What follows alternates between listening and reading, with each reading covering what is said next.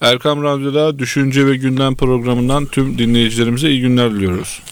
Profesör Doktor Ergün Yıldırım ile birlikte hazırlayıp sunduğumuz programımızın bu haftaki konusu İstiklal Marşımızın 1921 yılında kabulü ve Mehmet Akif Ersoy'u konuşmaya çalışacağız. Bugünkü programımızın ikinci bölümünde ise araştırmacı yazar Emine Şenlikoğlu'nun Milli Eğitim Bakanlığı'nı Fulbright burslarından sonra yabancıların yönettiği ve bundan bu sözlere karşı gazeteci Fatih Altaylı'nın vermiş olduğu yanıtı Profesör Doktor Ergün Yıldırım da kendi cihetinden değerlendirmeye çalışacak.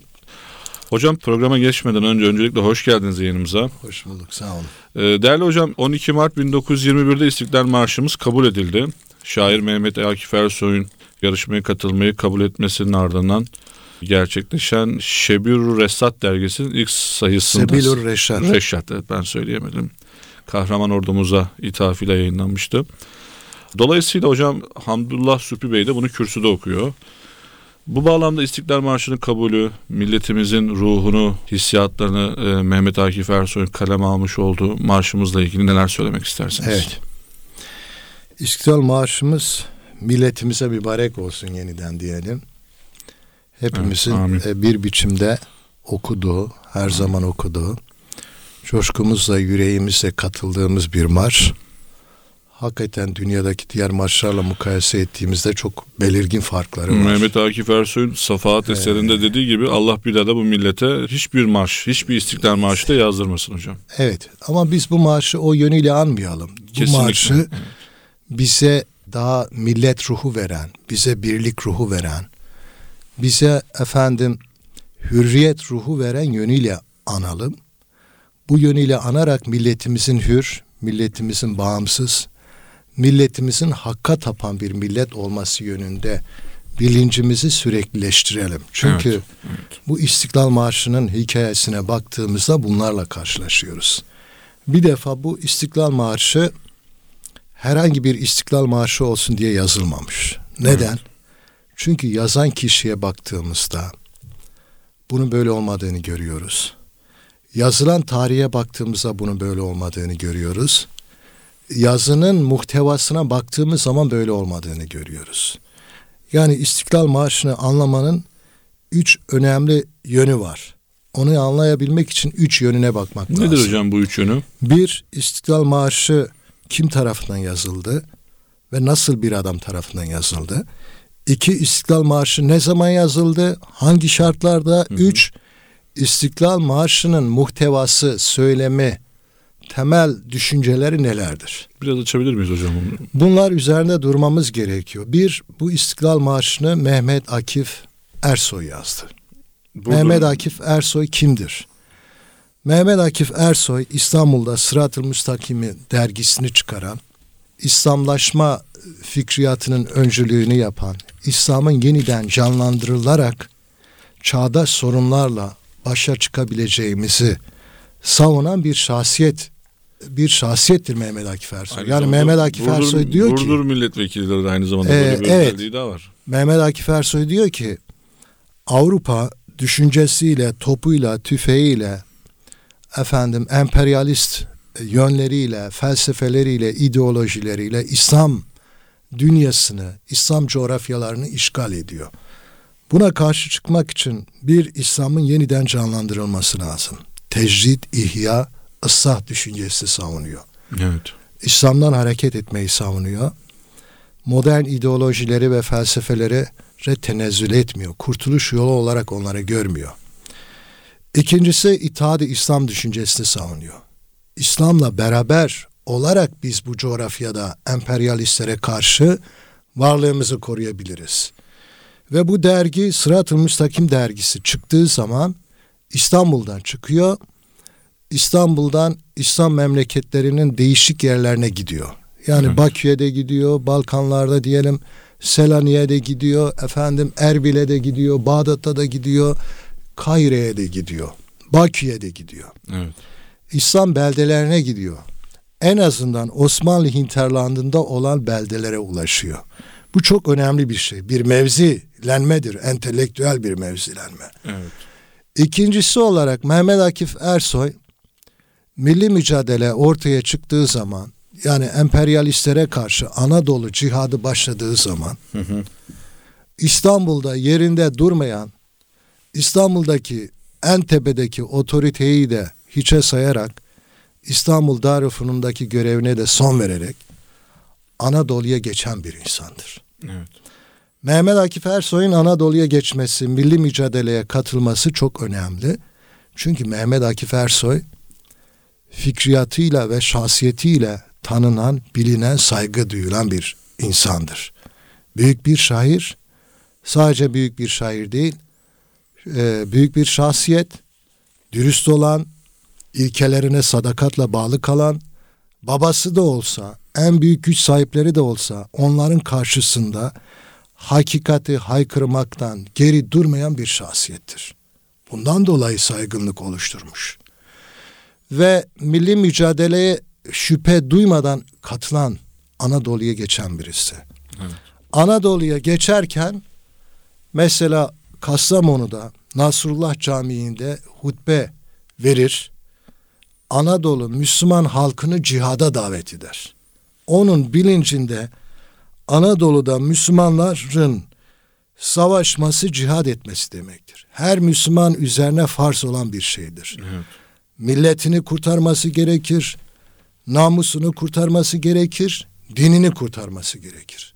Nasrullah Camii'ndeki hutbenin muhtevasında bunlar geçer. Vatan, din, namus. Ve ondan sonra bu e, devam eder. Değişik camilerde, Ege bölgesinde, İç Anadolu'da çeşitli hutbeler verir. Ondan sonra yazdığı bu hutbeleri daha sonra birleştirir. Broşür halinde cephede askerlerimize dağıtılır.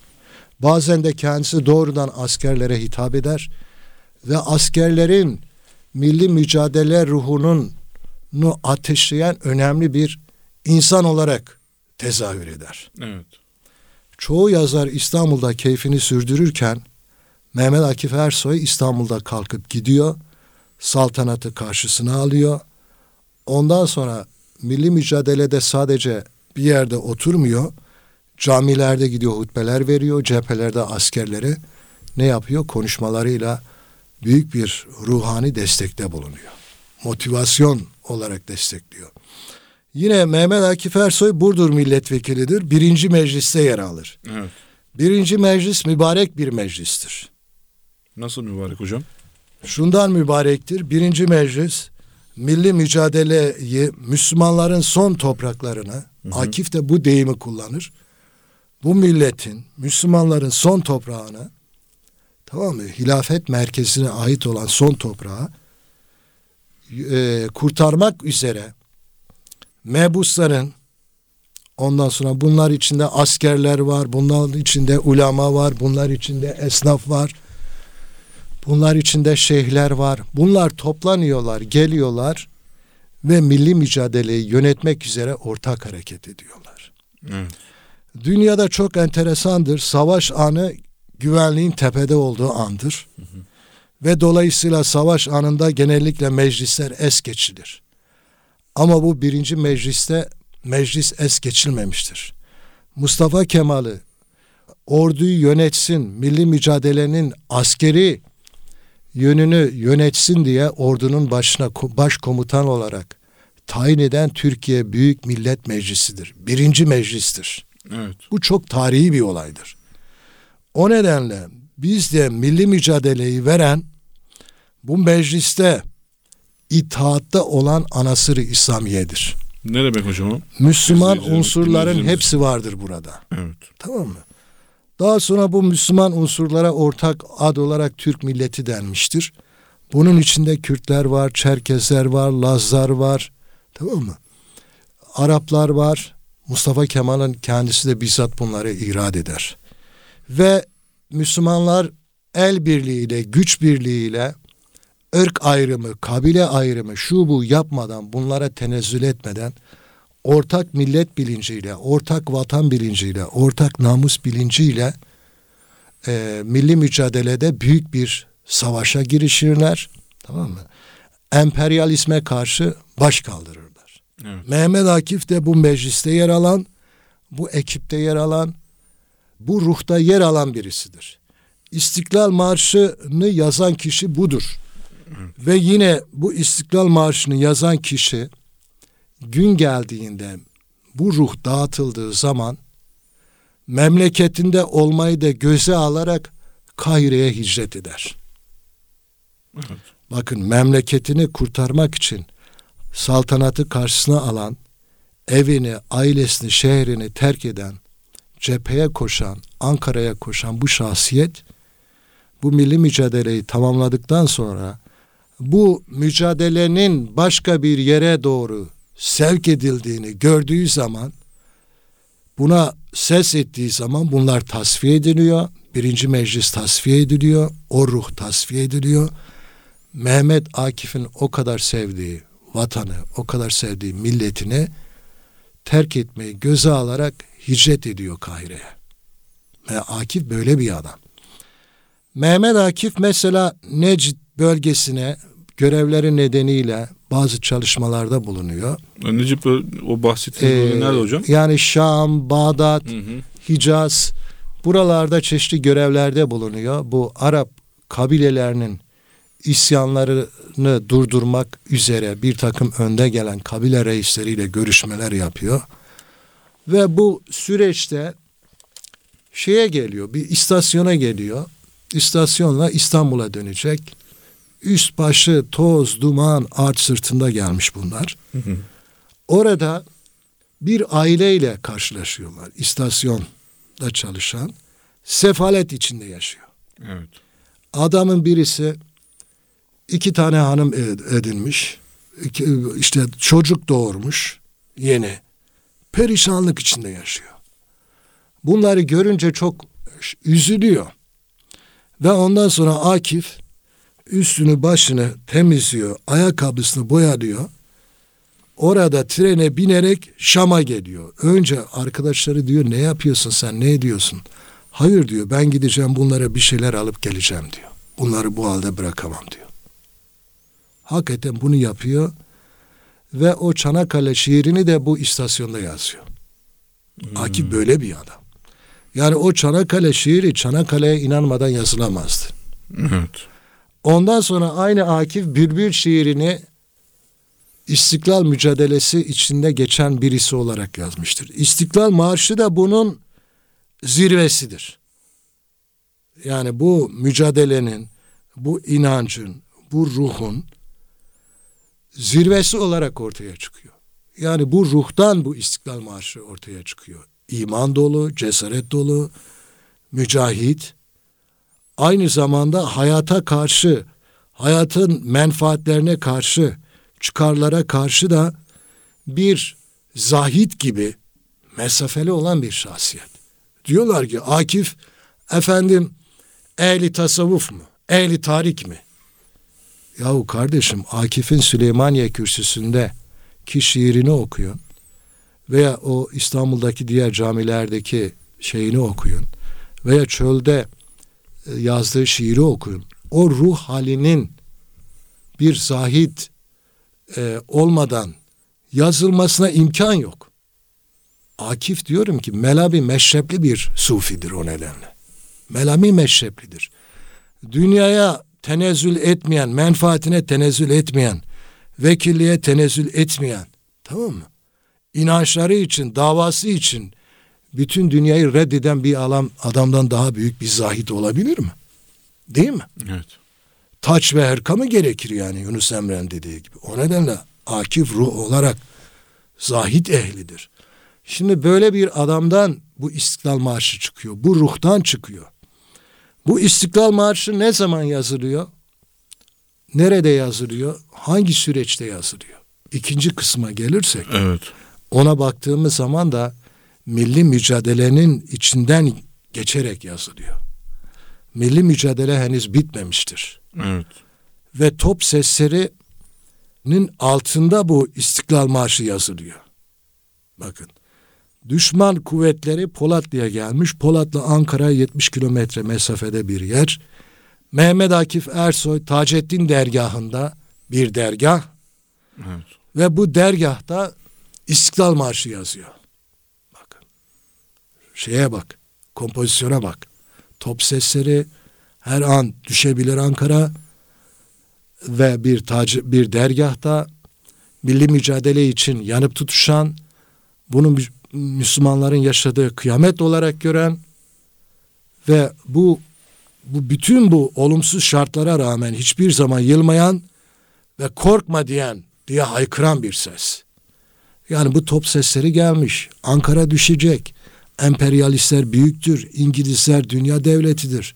Korkma diyor. Bunlara aldırma diyor. Tamam mı?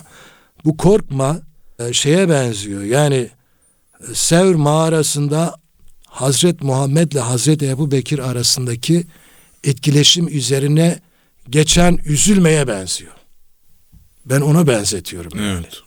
Bunu 2014 yılında Akif'le ilgili yazdığım kitapta da orada e, dile getirmiştim. Ee, Değerli dinleyicilerimiz için kısa bir hatırlatma yapalım. Ergün Yıldırım Hoca'nın Akif'in Leyla'sı isminde Mehmet Akif'e atfen yazmış olduğu aynı zamanda bir kitabı da mevcut. Almak isteyenler, kitap edinmek isteyenler e, dijital platformlardan kitabı e, edinebilirler. Buyurun. Şimdi korkma diyor. Hem o an o somut zaman için söylenmiş bir şeydir bu. Bir, bir ortaya çıkan bir haykırmadır, sözdür. Hem de Müslümanlar için bütün zamanlar için söylenen. Yani hani Allah diyor ya, ya eğer inanıyorsanız üstün olan sizsiniz. Evet. Dolayısıyla yargılamalarından çekinmeyin. Onların yaptıklarından üzülmeyin. Onların güç sahibi olmasını takmayın. İnanıyorsanız üstünsünüz. Yani Hazret Muhammed Mekke müşriklerine geldiği zaman iki dev güç vardı. Değil mi? Evet. Yani Sasaniler kocaman bir medeniyet, imparatorluk. Roma bir yandan Basra, öte yandan Anglo-Sakson, İngiltere. Coğrafyaya bak. Bin yıl sürmüş.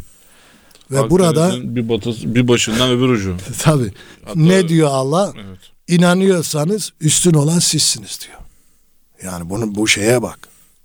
Ve hakikaten sahabe efendilerimiz de içten buna inandıkları için bir kılıçla, bir atla çok kısa süre içinde Hazreti Ömer Efendimiz zamanında Kayre ve şeye değil mi Diyarbakır'a kadar geldiler yani. Evet. 100 yıl sonra da Endülüs kuruldu. 120 yıl sonra da. Düşün. 600 yıllık bir devlet. He. Akif bunu bizim için de söylüyor. Her zaman diyor ya korkma. Müslümansan inanıyorsan korkmana gerek yok. Sen inanıyorsan üstünsün korkmana gerek yok.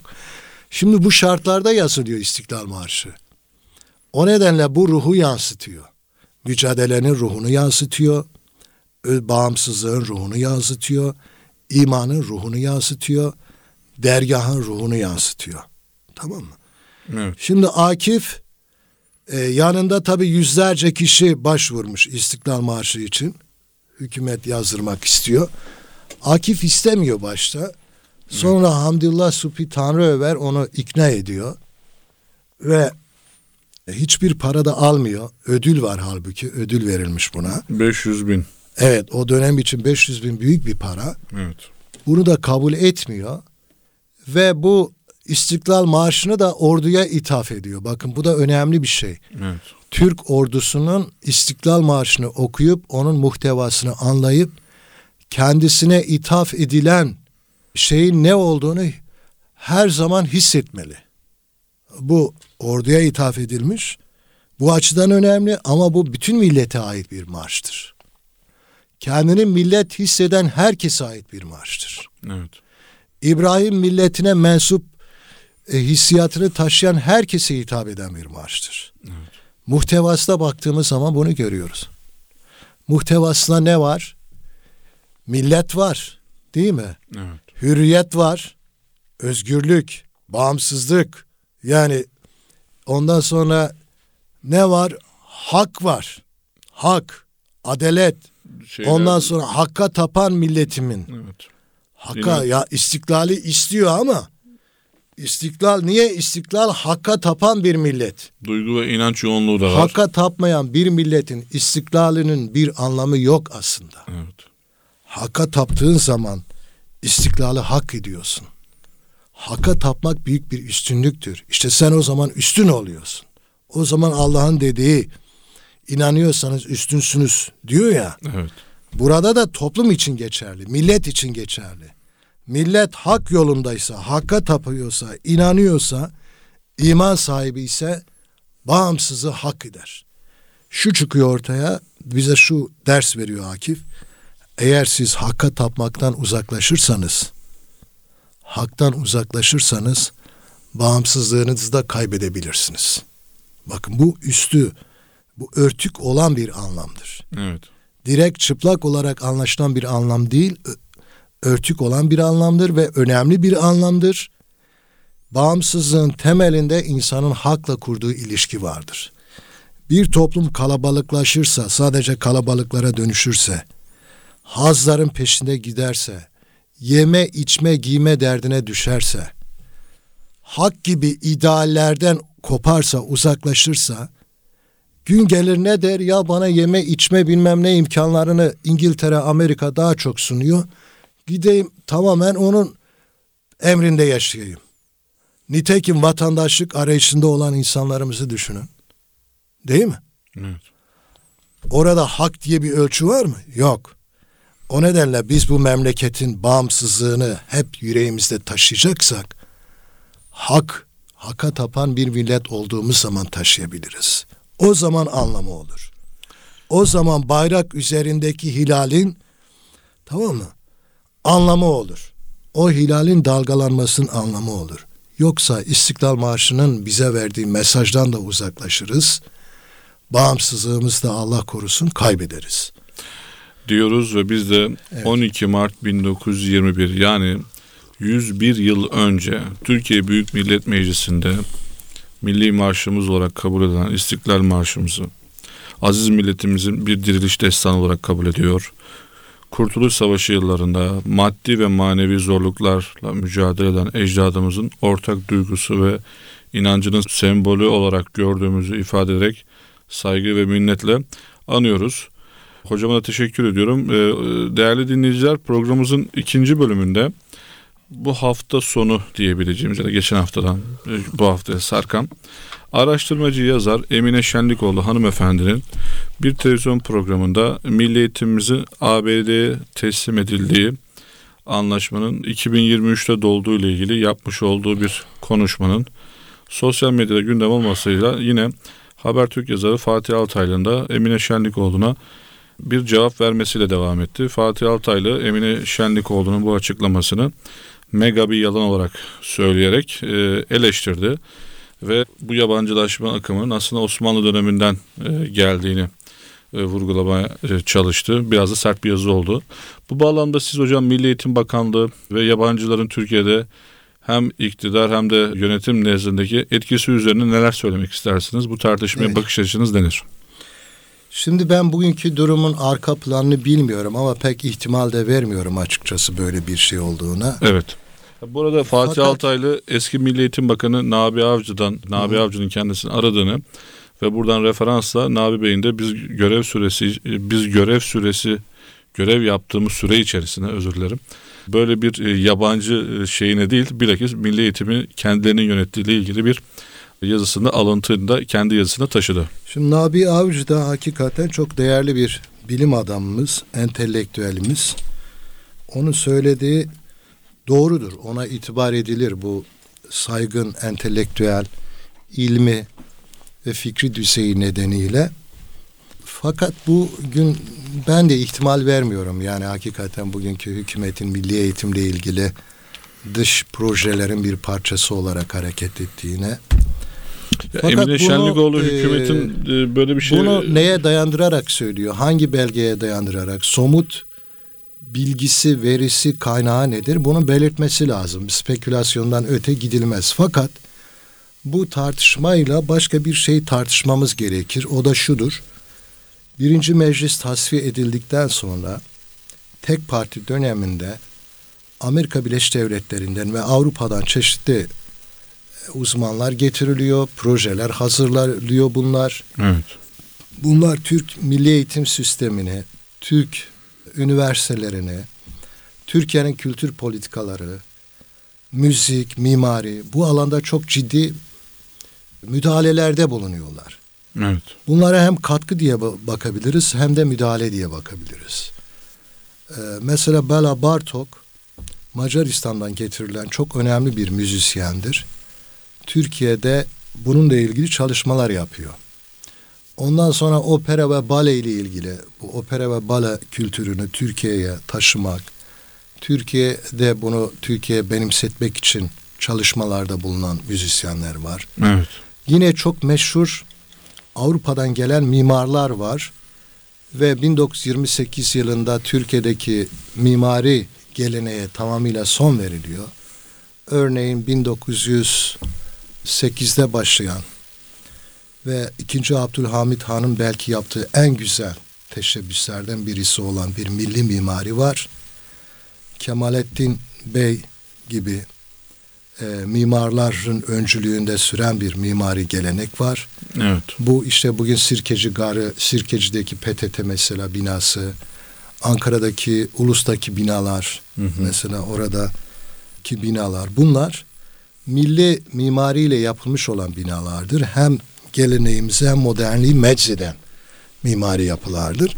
28 yılında bunlara tamamıyla son veriliyor. Tamamıyla Avrupa mimarisine geçilmeye başlanıyor. Ve bunun öncülüğünü de doğrudan batıda gelen kişiler yapıyor. Bu kişiler artık yeni bir Ankara dizayn etmeye başlıyorlar. O işte Dil Tarih Coğrafya Fakültesi binası, opera ve bale binası, birinci şey me- bundan önceki şey şu anki meclis binası, Türkiye Büyük Millet Meclisi binası. Bu binaların hepsini pür Avrupa mimarisini Türkiye'ye taşıyan mimarlar yapıyorlar. Ve bizim kendi geleneğimiz, kültürümüzün burada hiçbir dahli yoktur. Bir Avrupalı mimarların projeleriyle gerçekleşiyor. Evet, evet. Mimari TBMM'nin ve müzik olduğunu alanında olduğu gibi evet. Üniversite ve eğitim alanında da oluyor. John Dewey 1927 yılında Türkiye'ye getiriliyor mesela. Türkiye'de gözlemlerde bulunuyor ve ondan sonra bir rapor hazırlıyor. Bu raporlar çerçevesinde eğitime yön verilme yön veriliyor. Mesela birisi de diyor ki siz diyor köyleri kalkındırmaya yönelik eğitimi önemseyin ve köy enstitülerini öneriyor. Evet. Köy enstitüleri İnönü döneminde ağırlıklı olarak yapılmaya başlanıyor. Fakat bunun ilk şeyi tabi Amerikalılar istemesine rağmen Amerikalılar hep Türkiye'yi bir tarım toplumu olarak dizayn etmek istiyorlar. Hı hı. Yani efendim bunlar tarımla ilgili faaliyetleri yapsınlar, üretimleri yapsınlar.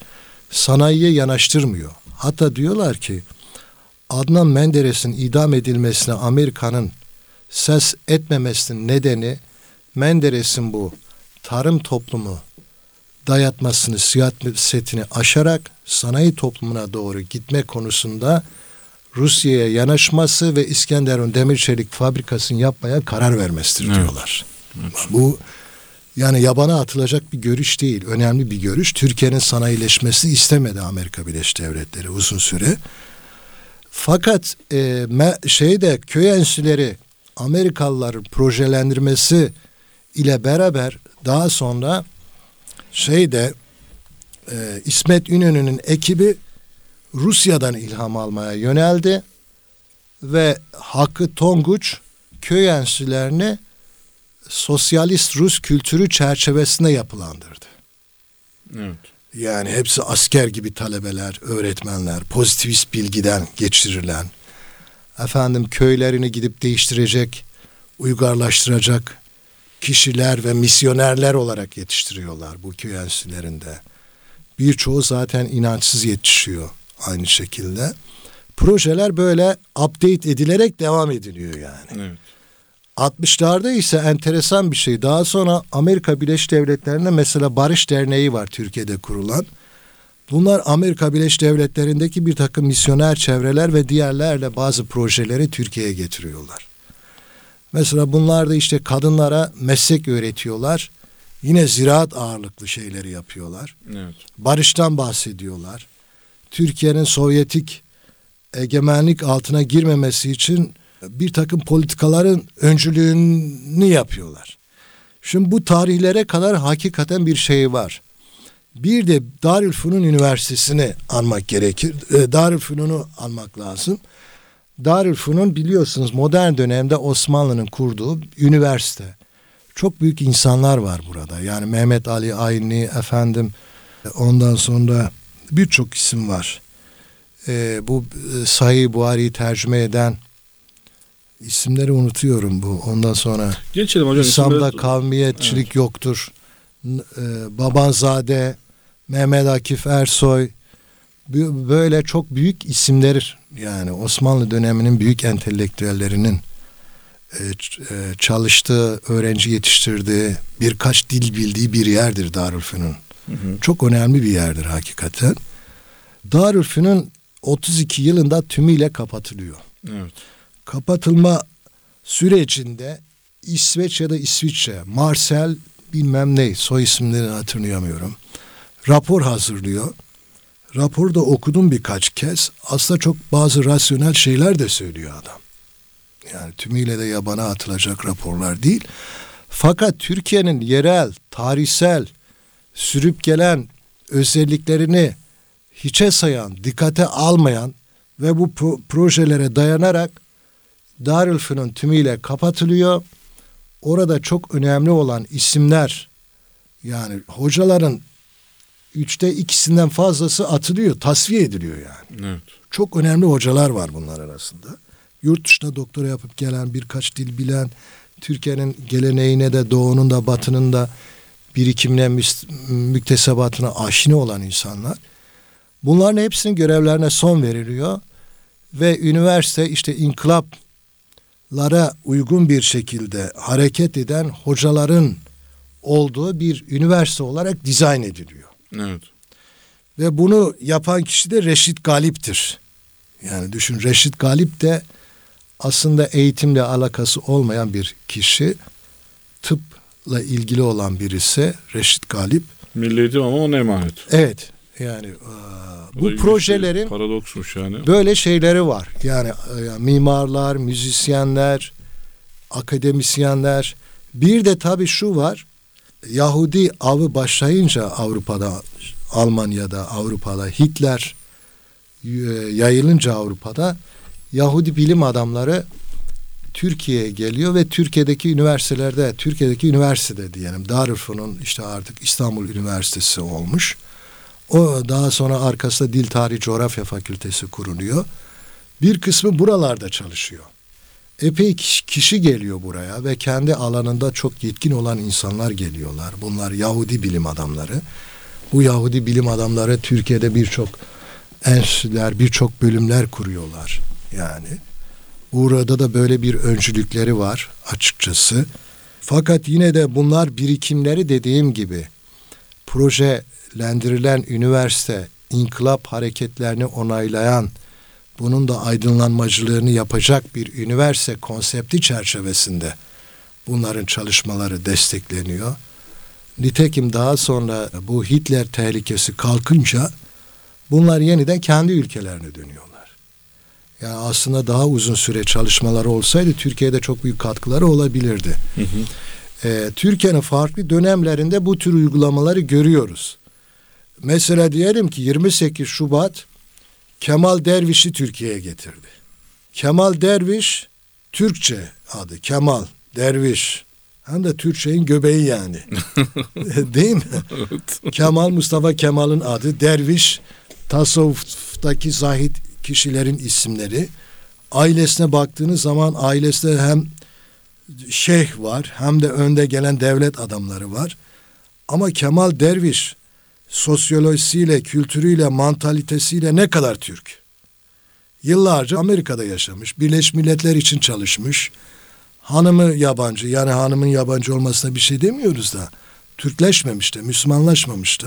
Evet. Dolayısıyla o artık ora devşirme olmuş yani. Amerika'nın bir devşirmesi olmuş. Ve IMF'nin politikalarını getirip Türkiye'de uygulamaya çalışmış birisi. Ve o bahsettiğimiz dışarının projeleriyle Türkiye'deki sorunları çözme zihniyetinin benim bildiğim son kişisidir Kemal Derviş. Şu an var mı bilmiyorum. Şu an şöyle bir sistem var. Devlette yürüyen biraz. Türkiye'de insanlar gönderiliyor yurt dışına doktoraya. Bunlar iyi dil öğren. Ya iyi dil öğrenmek demek de ne kadar şey. Dil en azından biraz öğreniyorlar yani İngilizceyi. Çok iyi öğrenen insanlar da var. Onları da saygıyla anmak gerekir. Bunlar biraz Avrupa'yı, Amerika'yı tanıyorlar. Giyim kuşamları, saç biçimleri Hı hı. vesaire. Ondan sonra Türkiye'ye geliyorlar ve bunlarla devlet iş görmeye çalışıyor şimdi de. Bu böyle bir şey var. Bunlar da şu an alt ve orta kesimden yükselen bir grup. Bu grubun da şöyle bir dezavantajı var. Bunlar da mesela bu sürece katılmayan, yurt dışında dil eğitimini almayan, doktora yapmayan insanları da aralarına pek katmıyorlar mesela. Böyle bir Hmm. elitizm var. O nedenle demokrasi güzel bir şey. Demokrasiyle en azından her sınıftan, her bölgeden insanlar geliyor. Devletin yönetimine bir biçimde katılıyorlar. İçinde yer alıyorlar. Türkiye'nin dışarıdan bir takım projelerle yapılandırılması Cumhuriyet'in başlangıç yıllarında yapıldı. Yüzleşme olacaksa, sorgulanacaksa oranın sorgulanması lazım. Bugün bu konuda herhangi bir sorun olduğunu düşünmüyorum ben açıkçası. Yani siz bu tartışmayla Evet. ilgili Emine Şenlikoğlu Fatih Altaylı tartışmasıyla ilgili Cumhuriyet'in ilk yıllarında böyle bir e, dizaynın olabileceğini ama bunun Tabii. günümüze e, etkisinin minimum ya da hiç olmadığı şeklinde bir değerlendirme yapıyorsunuz. Evet. E, değerli dinleyiciler bugün de bize ayrılan sürenin sonuna geldik. Haftaya başka bir gündemde görüşmek dileğiyle. Hoşçakalın, sağlıkla kalın.